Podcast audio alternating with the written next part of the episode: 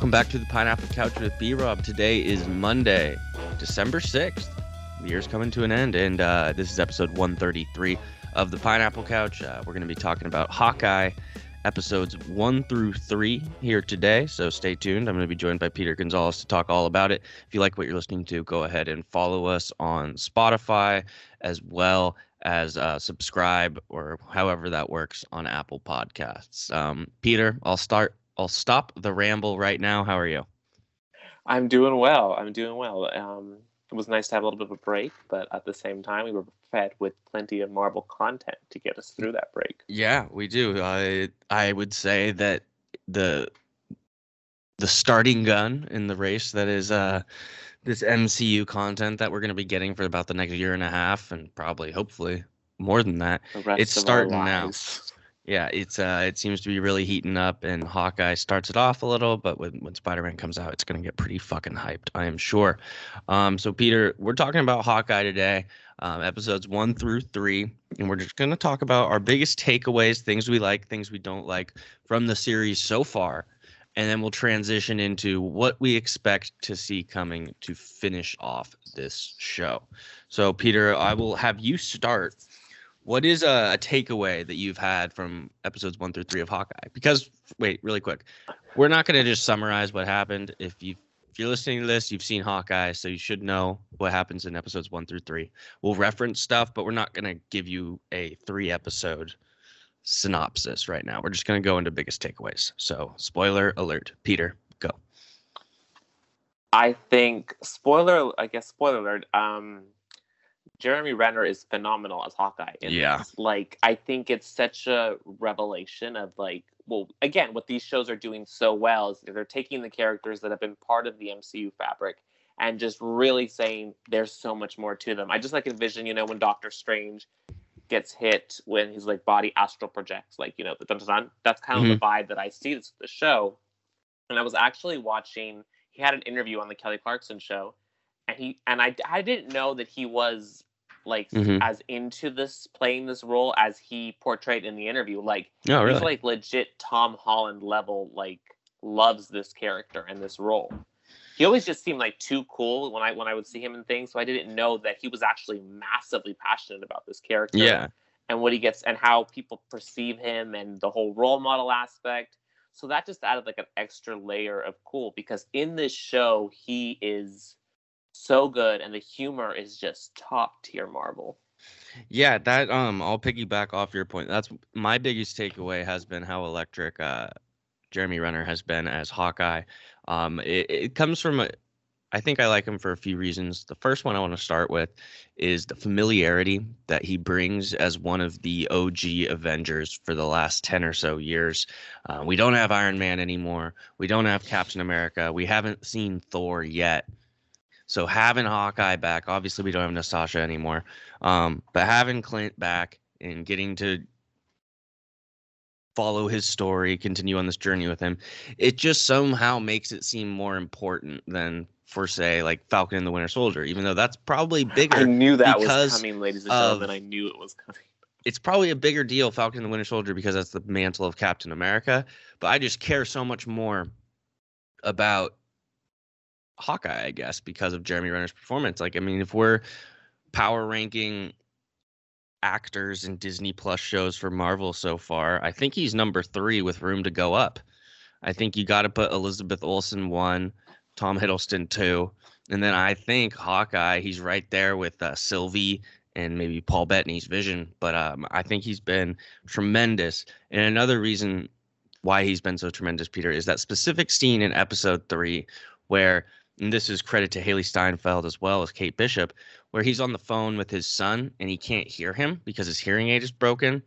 And just that whole scene where Kate has to like translate it for him, but just the heartbreak that Hawkeye portrays and just he's kind of like the common man. He's the one Avenger really who theoretically in this crazy world is relatable.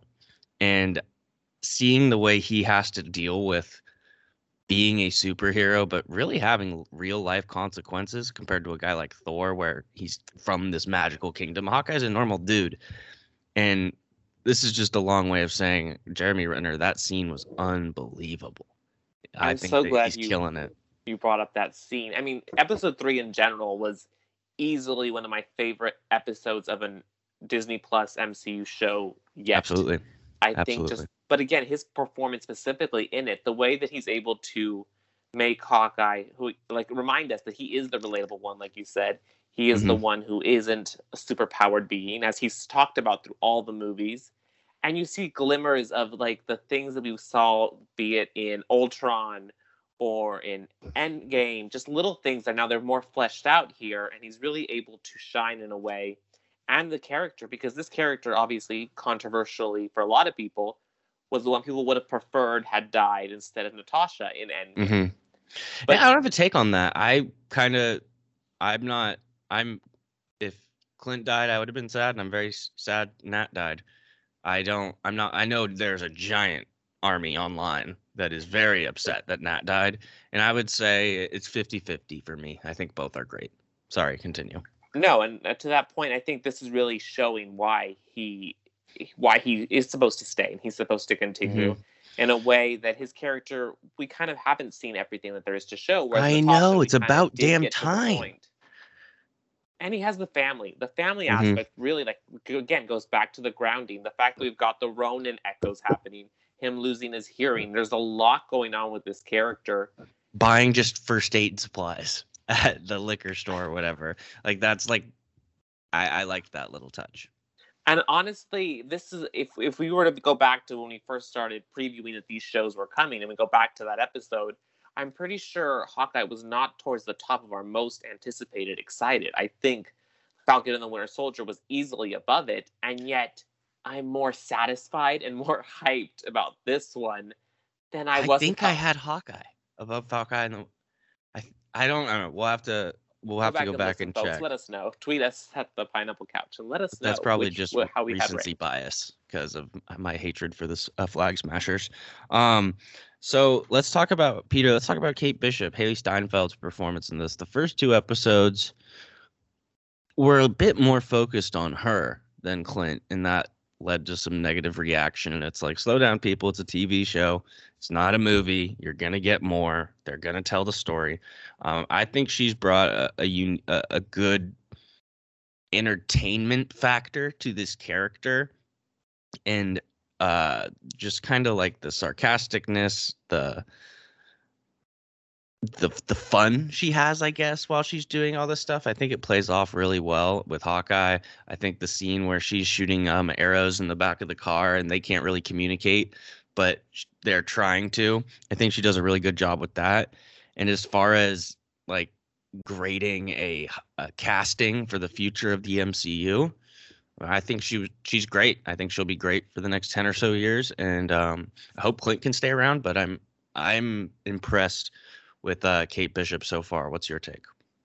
You know, definitely. I did notice the first couple episodes, the first two episodes are very Kate Bishop heavy, and you really are brought into her story again. And it also connects right away to Avengers 1. And I think what really helps sell this character is well, first of all, Hailee Steinfeld was an Oscar nominee at the age of 14. So, I mean, when you're Jeez. that young and you're nominated for an Oscar, that says a lot. Mm-hmm. And then we've got the fact that I like I think we were texting and I kind of said to you, she's got that Tom Holland energy. You know, Yeah, yeah, like, yeah. You know that they are filling these shoes and want to do this role all the justice that they possibly can. So the what she brings to it, like you said, it's that humor, it's that it's not exactly like Tom Holland's Spider-Man, but it's still Mhm. got that sense of familiarity where it's like, okay, I could know this person. And then you've got this fascinating dynamic with her family backstory. Yeah. You have Vera Farmiga playing her mom, who in my opinion is going to be a villain. Is that Yeah, We'll get to that, but yeah, Okay, yeah. so we'll get to that. But again, it's just how what she brings to it when they're tied onto the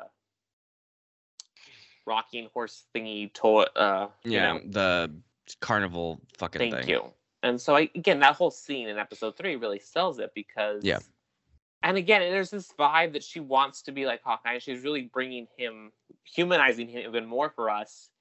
And I don't think we've seen this dynamic of this in some sense peter and tony kind of had it but this is more more close like i want you to teach me Yeah, I think um one thing I thought of when you're going through that is Kate Bishop is kind of a vehicle. She has other purposes in the show, obviously setting up her own character, but she's kind of like a vehicle or a proxy for the audience in a way to finally like recognize and give props and realize how fucking badass Hawkeye actually is.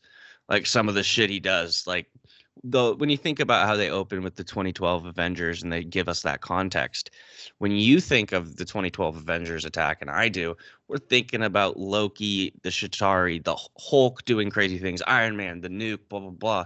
I liked how they focused in on Hawkeye there because what you realize is, holy shit, look what that guy is doing, and um, so I think it's an effective way. They're using Kate Bishop as a way to be like, hey, this dude's been in front of your eyes this for the last 10 years and no one is appreciating him. And so we're going to have this character who is relatable appreciate him and the audience in return will. Does that make sense? No, 100%. Because, like you said, he's been here for so long. He's been here since Thor 1 when we saw mm-hmm. him up at the top of the shield complex getting ready to take the shot. So, for us to have, and then again, what's interesting too is that a lot of us were a lot younger when we watched Avengers 1. So we have that similar perspective growing well, all up of us, type of all worlds. of us technically were younger when we watched Avengers One. I guess that's true. Technically, the majority of us, I'm sure there yeah. are some younger individuals.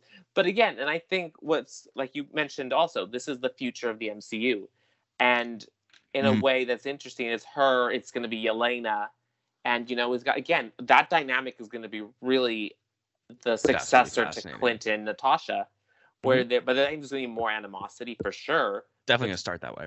You're gonna have that new perspective. And I mean, if the trailers are to be believed, we were seeing Yelena fa- fairly soon. Mm-hmm. Yeah, the there's no way that masked figure with the yellow eyes is not her. That's like straight out of the comic books. Um, less eyes though. Um, other character I want to get into before we go into what we think is going to happen here is the character of Echo, Maya Lopez, I believe is her name. Um, and a very sad but effective way to introduce her. So she is deaf and she has a prosthetic leg. I don't know. Um, they didn't really exp- like was she born with that or did an accident happen? I'm not really sure. They didn't explain that. Um, but she's an overall badass. She's been trained. She kicks ass. She uh, we get to see how her father dies, basically working with the tracksuit mafia and then there is this uncle figure who is looking after her which we will get into. But that's basically like i kind of skipped over some stuff but peter what do you think of maya lopez the character of echo? I mean because obviously we're going to get a lot more of her. We didn't get everything by any stretch. And she's getting her own disney plus show so. I think it was uh, when the episode started it was just very gripping like it just kind of like draws you in. You're kind of following along with this person's story. And mm-hmm. again it's such a testament to marvel's way of making this inclusive. I mean, the actress that portrays her actually is deaf and actually does have a prosthetic leg. So again, yeah. you have all these very realistic people playing realistic characters. What's as you were talking about the episode, and she's also Native American. Mm-hmm. So as you were talking about that, it makes it was fascinating to me that I don't think. I wonder how this would have been received, like back when MCU first started, had you had characters like Kate Bishop, Yelena, Echo now at the forefront. Wanda, I don't. It's like they had, yeah, to, build had to build all this the, street yeah. cred, and now and now even now people are kind of like, mm, do we really want to go for it? And I feel like those people are kind of getting left behind because it's like this is the direction, the tent's wider of the heroes of the yes. Yeah, this is related but kind of off. The way Maya Lopez Echo hates Clint's uh, hearing aid, so she's like more of the all natural, like kind of daredevil type like i can i don't need to rely on technology. There is a striking similar similarity to me of that and like her conveying that message to clint and we'll see how that goes throughout this but it's kind of like this is a stretch but ben kenobi one kenobi and yoda teaching luke. Like that is just such a nerd statement to say holy shit. But i've never respected of, you more the lack of like because Luke just wants to fight with the lightsaber, rah rah rah rah rah. But it's like using the force, the patience. I feel like there's a better example, but it's not coming to my head.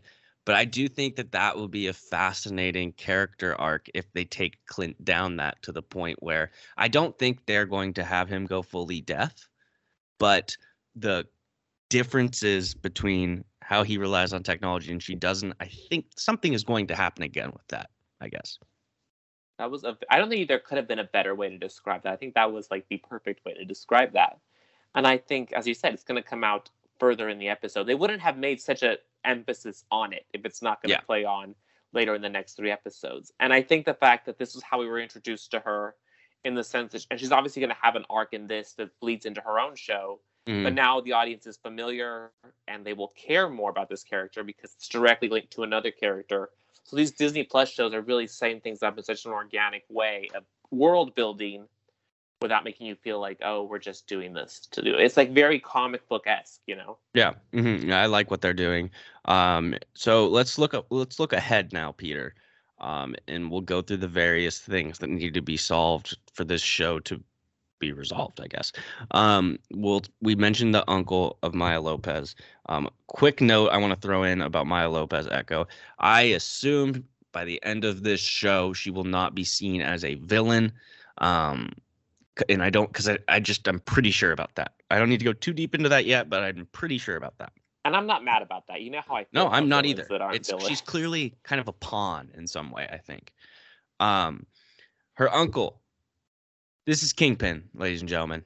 We're getting Kingpin in episode 4. Um so what we are to assume Peter is that when her dad died, Kingpin took her in and kind of raised her and helped her out. Or not raised her. She was old. She was pretty old at that point, but she he has helped her out and been a part of her life. Um it i'm not really sure how much he actually cared about her dad kind of seems like he hung him out to dry and like why couldn't they afford to go to the school of the deaf if they had uncle fucking kingpin? I don't know but um huge news that we're getting kingpin. How do you think kingpin is going to play into this other than being like because i we both think he's the big bad of this show right? Yes. so how Yeah. is how are they going to do it? There's going to be a connection to oh the auction, to ronin to Ronin, the auction, the buyer of Stark Tower. It's all So you think be- it's if I said, Peter, I'm giving you a hundred dollars, would you bet that the and you could choose Kingpin owns Avengers Tower or all the other options? Would you say Kingpin or would you put the hundred dollars on like maybe Osborn, maybe the Fantastic Four? Are you feeling that confident that Avengers Tower is Kingpin? Because if you ask me, Peter, I might put that hundred bucks on Kingpin. We probably get good odds on that, maybe plus one sixty. Get 160 got- yeah. back. I'm, I'm gonna, I'm gonna, I'm gonna do it. I'm gonna do it. I'm gonna, uh, you know, we're always up to the end of the line. You know, we're gonna do it. So yeah, Kingpin bought Avengers Tower. So yeah, you know, I followed you with with show. If we we followed each other with all of our Mhm. theories, we've never differed on our theories. So of course, I will take that bet. I will believe Let's it. I will buckle it down, and I think that's how we tie in Kate Bishop in more entangled into the whole situation because obviously her mom's involved in this Oh yeah. Oh yeah. because So I oh yeah. just I, the fact when the wardrobe of the villain looks like that. If you've read comic books, you know that's a villain. Like oh yeah. she's dressed like a villain. There's no other way to put it. Like Mhm. And let's. I mean, let's talk about the weird family dynamic that Kate So Bishop has going on.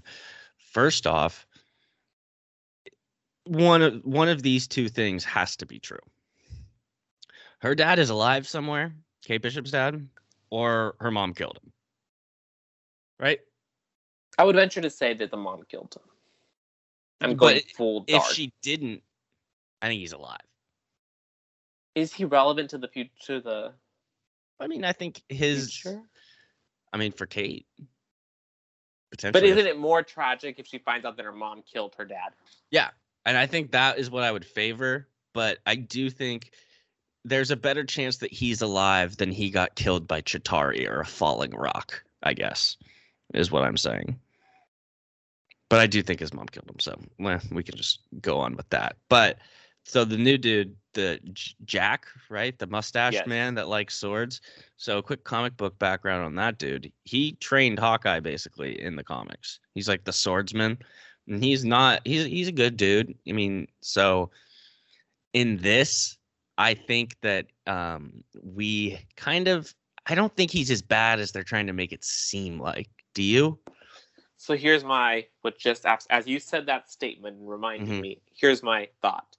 I think he's the red herring MacGuffin that we're supposed to believe. He's the one that killed the uncle. He's the big bad, but it's really the mom. Yeah. The mom's really the one. So what's the relationship with the mom and Kingpin? Pin then is it um Is she whose daughter? fuck that would be wild. That would be- You know, I mean, they have that hella nice apartment, which I well, mean, that was from Kate Bishop's father. How did he get all his money? Is a thing that maybe could relate to Kingpin as well. one of them were related to one of them was related to Kingpin. There has to be that familial relation, which I think would Mhm. again, it really, if we're really betting down on Kate Bishop, I think adding all these extra layers. Yeah, I'm I'm like so basically like what we think Kingpin and how this will resolve is Kingpin it's going to come out in one of the next two episodes that Hawkeye was Ronin. People are going to find out that information because what do we know from the end of Black Widow that fucking the lady from Seinfeld's Ju- Val, whatever Val she Valentina- had basically evidence of Clint being Ronin. It was so- a picture of him as Ronin, wasn't it? Yeah, it was in the Ronin suit. So what's gonna happen is the Kingpins, the maybe Kate Bishop's mom's tied into this somehow. They're gonna figure out that Clint was Ronin. It'll be lead to an interesting conversation between him and Kate, obviously, and the the Maya Echo because he killed his her father. Um, but it will be Kingpin coming for revenge against Hawkeye and Ronin for wiping out a lot of his probably his crime organization when he was Ronin, right? Yeah, I can I can get on board with that. I can get on board with that. I think that that's, and I think that when I think if that happens, you know, Kate obviously leaves him when she finds out he's Ronin, but then she comes back in the third act Yeah. to help him with. But also, I think that there has to be there's going to be a third act moment with Echo also, where she kind of like, wait, I'm on the wrong side of this. I need to switch sides. She's gonna have to forgive Hawkeye somehow. And so, well, how does uh Yelena Belova play into this? I mean, I think we both assume she's gonna. I'm speaking for you. Correct me if I'm wrong. I'm sorry. Um, don't you think she's gonna come in kind of hot in a way, like after Hawkeye, because theoretically she would believe that he is responsible for Nat's death, and then she will come to their side. I just don't know how Clint is going to so, quickly diffuse the situation because if Yelena truly believes like this dude killed my sister, she's going to go kill him. Like she's she's going to go after him. So how's he diffuse that? You know what I mean? Because we think I think they're going to team up in some way, or is she just going to be a fucking minute cameo and gone? Is this uh Don Cheadle and Falcon and Winter Soldier? A lot of what you just said, I was going to echo back because obviously, when it comes to Marvel, our brain is pretty much the same. Mhm. But I think that Disney Plus has shown and Marvel has shown that with three episodes to go, you can pack a hell of a lot into them and make it work. I don't think because they can go gonna an hour with these episodes, right? Like there's yeah, no no, yeah. time limit on them. It seems it's kind of varies. I think that because it is, I, I mean, look at the finale of Falcon and the Winter Soldier. I mean, not the greatest example, but still an example of putting a lot of things happening into one episode. So I think she's not going to be a minute long cameo. I think if anything, she shows up at the end of an episode, similar to the Dora Milaje. I don't. I think it's going to be that kind of Okay, that's show up and then bleeds into the next episode. But I think they need. I think they know what their path is for Yelena, and I think that's what's really, excuse me, unknown to the general audience. But Kevin Feige obviously knows what her Yeah. trajectory is. So if she's meant to have a bigger, a still growing period here, then I it's gonna breathe a little bit more than just. I don't think it's a one. In, it's like a minute long though. I think. Yeah, I hope so. I hope and so. I think almost does Kingpin the one that's also pulling the string to get her hired to come over here, or is this a separate, totally situation I think Yelena similar to when the Dora. Milaje were coming for Zemo? Yeah, I think it's a separate. Um, I don't think Kingpin is working with uh Val. Val. I don't think so. I think they're separate. Um, one thing I have a question for you though is how does how does at the end of this series like what what is Kate and her mother's relationship? We both think her mom's bad.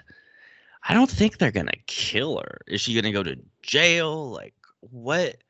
Because what we three episodes left, and we still don't really have any idea of what the mom is doing bad. We we, we have suspicions.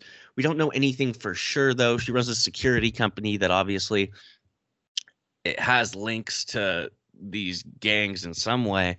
But how does this resolve itself? Because I've asked myself that question. I don't really have a. I usually have ideas for this. I don't. So here's my I'm swinging for fences left and right. Mhm. I think that's what we do. We paint in broad strokes here. Over the weekend, we both saw that um, Gwyneth Paltrow acted obli- uh, was oblivious to Hawkeye series happening.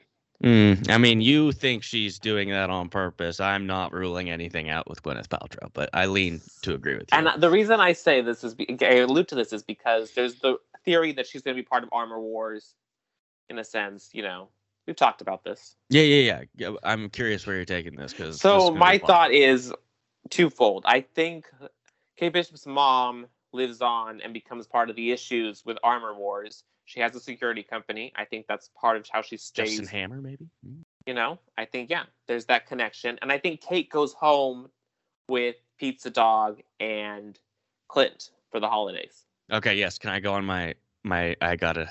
This is the most important thing about this show, ladies and gentlemen. The most important character is Lucky the Pizza Dog. He is a good boy. Wait, before he- you go there, what did you think of that theory? I love it. I love it. I'm all in. I'm I'm all in. I'm sorry. Because the audience can't see that you're actually reacting and like enthusiastic Yeah, yeah. theory. bad. It's a They're just like he just brushed over the theory. yeah, that's bad. I think um it would be cool as a stinger post credit going off what you just said of maybe she like uh Kate's mom isn't in jail or something or she's like maybe she's communicating it's a Justin Hammer post credit scene where Or they're talking broker. or power broker. I'm all in on that because I'm in on that. You want to know why, Peter?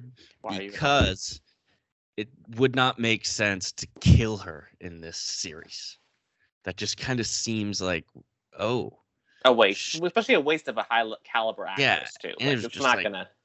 Kind of like, oh shit, you're gonna kill her off that quickly. So, um, let me though, if if I may, go to the most important thing about this series, the most important character, Lucky the Pizza Dog.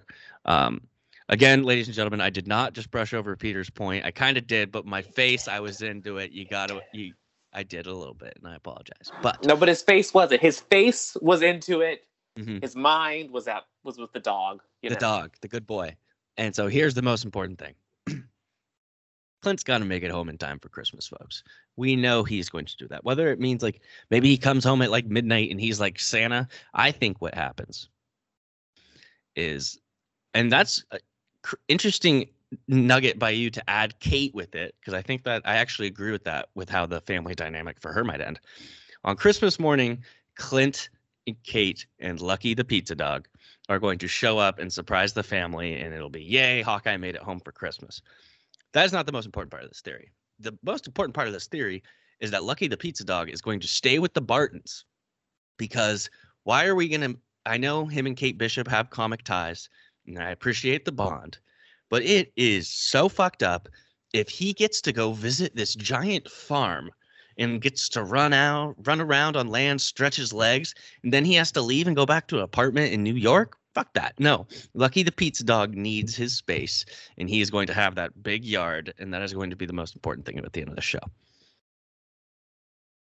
Just so the audience knows, he has given this theory much thought and much. It's so important. I Like, think I think woke about up to the yard message about this theory. Like it was like it was legit something he has ruminated and thought over. And I don't disagree that the dog would be very happy in Clint's home. So happy. All the kids. Think about it. And as you were talking about this, though, something occurred to me about his big home. And you know, we said maybe Kate goes home with him. Does Yelena go home for Christmas too?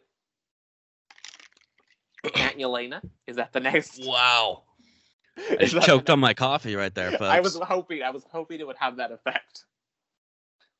Yeah, I think that's whoa.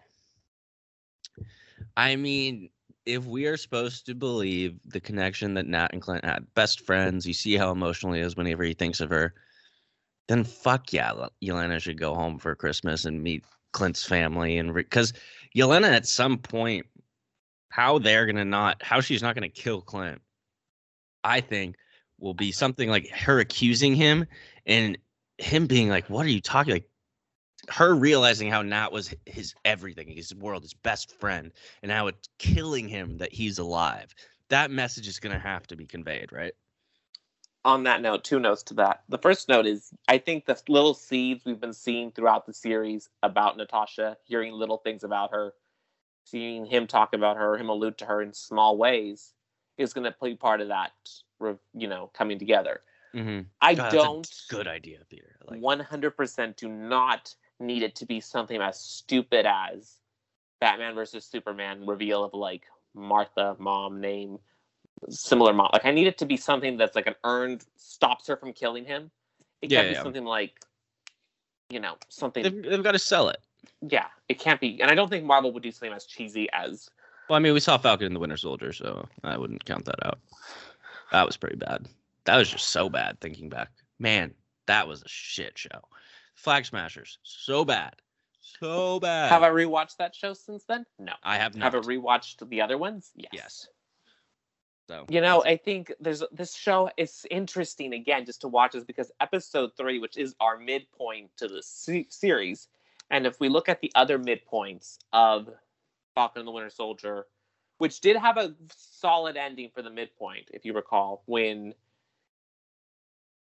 I can't, her name is escaping me. John me. Walker, I thought. No, I thought it was when the Dora Milaje show up when she Oh, he might be follows the little too. dot, little I, I was thinking when he lost his mind, but that was like episode five. I think. episode- yeah, that was close towards the end. But that happened Yep. there. In WandaVision, Wanda gave birth, kicked Monica out of the hex.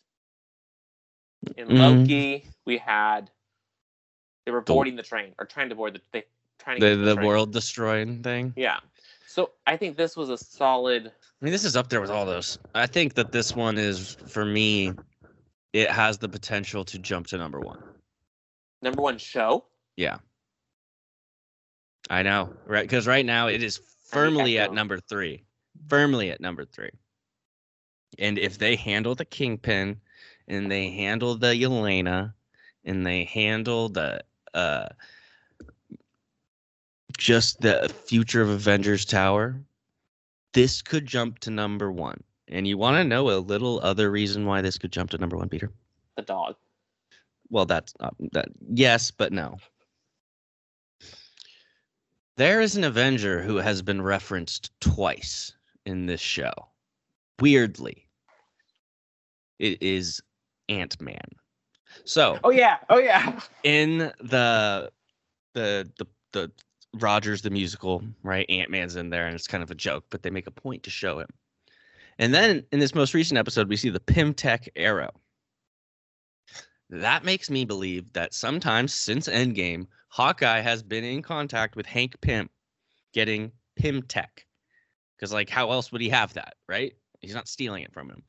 I do think there is a chance we see an Ant Man character or something involved in this because of the connections to Pym Tech.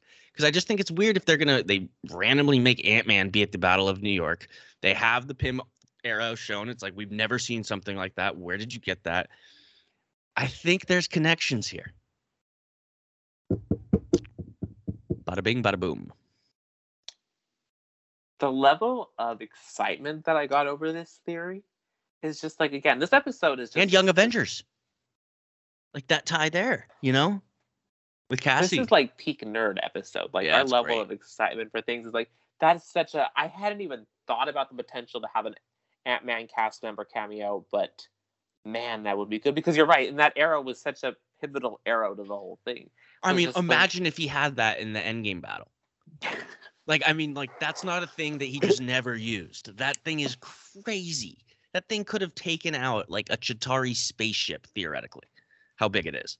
Yeah. If it was well paced. So I that's gotta be new, is my take. And so maybe Hank Pym is the one who cameos. I don't know, but I think I'd be down with that. I would too. I think that'd be badass. Michael and I think this right? one that feels the most connected to the world of MCU compared to the others. And I think so I was as you were talking about how this may be your number one, I think what sells WandaVision for me is my number one up to this point is the emotional aspects of it. Yeah. That aspect. Loki is such a Sci-fi instrumental epic. show to the MCU multiversal stuff. But this one is one that I think is the most rewatchable. Like It's the most MCU. it just feels. I wasn't gonna stay up to watch the two episodes at midnight, and I was gonna just watch one, and I watched both of them when they came out. Like I wasn't. I was like, this is actually like I'm in more into this than I should be, and the fact that Mhm. we're just unpacking what could potentially happen in this show in a way that hasn't been done on this show since WandaVision or Loki. I mean, WandaVision was the most. That was our first one, but then Loki. We Yeah, WandaVision more. just there's so many theories. Like that was that's one of the reasons WandaVision like I sometimes say maybe it was the best just because of the the how much people were But talking then you about. see the potential Funko Pop figures and you die a yeah, little. well, yeah, the WandaVision has some problems, but it's good. And Loki, while it's very good, there is a part of Hawkeye, like you were mentioning, that is going to be more rewatchable. And them making it a Christmas time thing is so smart. I'm gonna watch this every Christmas for the rest of my life. Smart. One hundred percent. And again, it has that urgency that he has to get back for Christmas. Yeah, and He's he better he better bring the damn dog. Because that dog needs to stretch his legs. I'm gonna die on that hill. Um, okay, let's think. Uh, what what else we got with how? Uh, okay, let's go to this because we're almost at like 40 minutes here. What? Give me a post credit scene for Hawkeye. When does this take place in the timeline? No way home. Before No Way Home? So, no, like so, like let's say it was the the summer when Peters went on that trip in Far From Home, and then he gets back and it's like August or some shit, and so then I would say that this is happening, and so four or five months after that, so this might be right after No Way Home, is what I would guess, or maybe not. I don't fucking know. They make it so goddamn confusing. Let me look up the timeline real fast. While I look up the timeline, did you see it? This is the least watched premiere of an MCU show. Yeah, it's because they dropped it on freaking Thanksgiving week. I don't like that's such an obvious like. I'm not mad they did that at all, but it's just like even I like I had shit going on. I couldn't watch the premieres, like so I watched it the next morning, and it's just I think that that has to be factored in because people aren't. I don't know. Is you're not in your normal routine during the holidays, and I think that's like a show like Hawkeye benefits from being in your normal routine. And on Thanksgiving, are you going to really squeeze? I think if Loki came out that week too, or WandaVision, it's like, oh, when am I going to be able to do this with all the stuff going on? So I, I'm not too worried about that, and I frankly don't care. I, I hope I like Hawkeye; it's great, and everyone else is fucking stupid. Thank you. That was exactly what needed to be said. So this show takes place early, late twenty. No, this place takes place Christmas of twenty twenty four. Is the what I'm finding online? That's that's uh because of the five year time jump. That's like Right. right. after No Way Home, right around. So we're in this area. I don't think it's going to tie into No Way Home, to be honest. So I think it ties into post credit scene. We see Rhodey talking with Pepper, or Rhodey and Morgan, similar to um, Hank and Hope. No, not Mhm. Hope. That's the daughter's name. Yeah, it's his daughter. Hope. And When he's showing her the suit in that post credit Yeah. scene. So he's Ooh. showing her something that Tony left Mhm. her. I think I'll I'll throw the one we kind of talked about earlier, the um Justin Hammer talking with Kate Bishop's mom. I think that could be something to set up Armor Wars. And then um I think the other one we'll get to one will set up Armor Wars and then the other one will establish Kate Bishop's future in the MCU, which I think could be the introduction of her to Hope.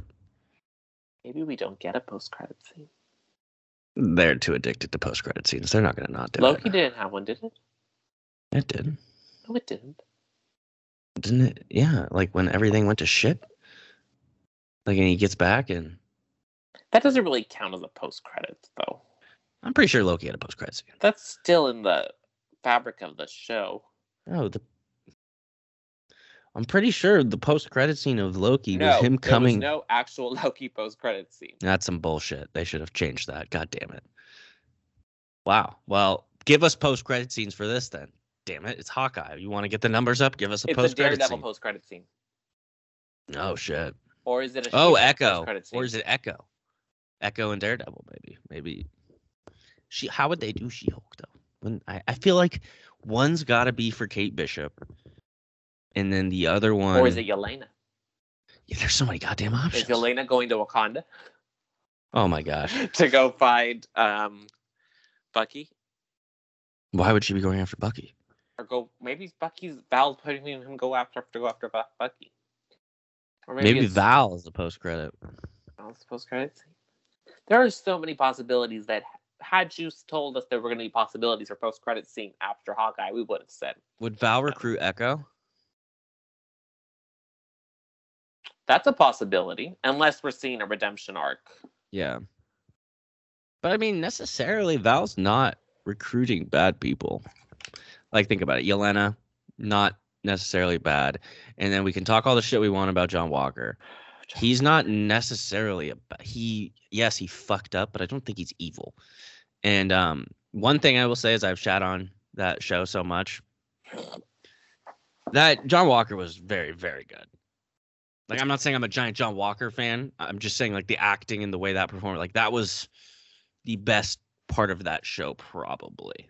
And looking back on it, but we don't need to get into that. Um, anything else on episodes one through three, and like what to expect? Oh well, I should say we're expecting to see Kate Bishop in the third Ant Man along with MODOK and Kang.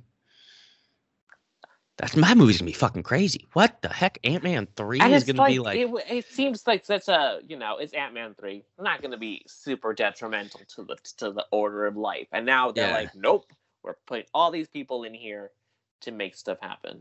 I mean, it might be the or it might be the biggest jump in like a franchise going from one movie being better than the other outside of from Dark World to Ragnarok.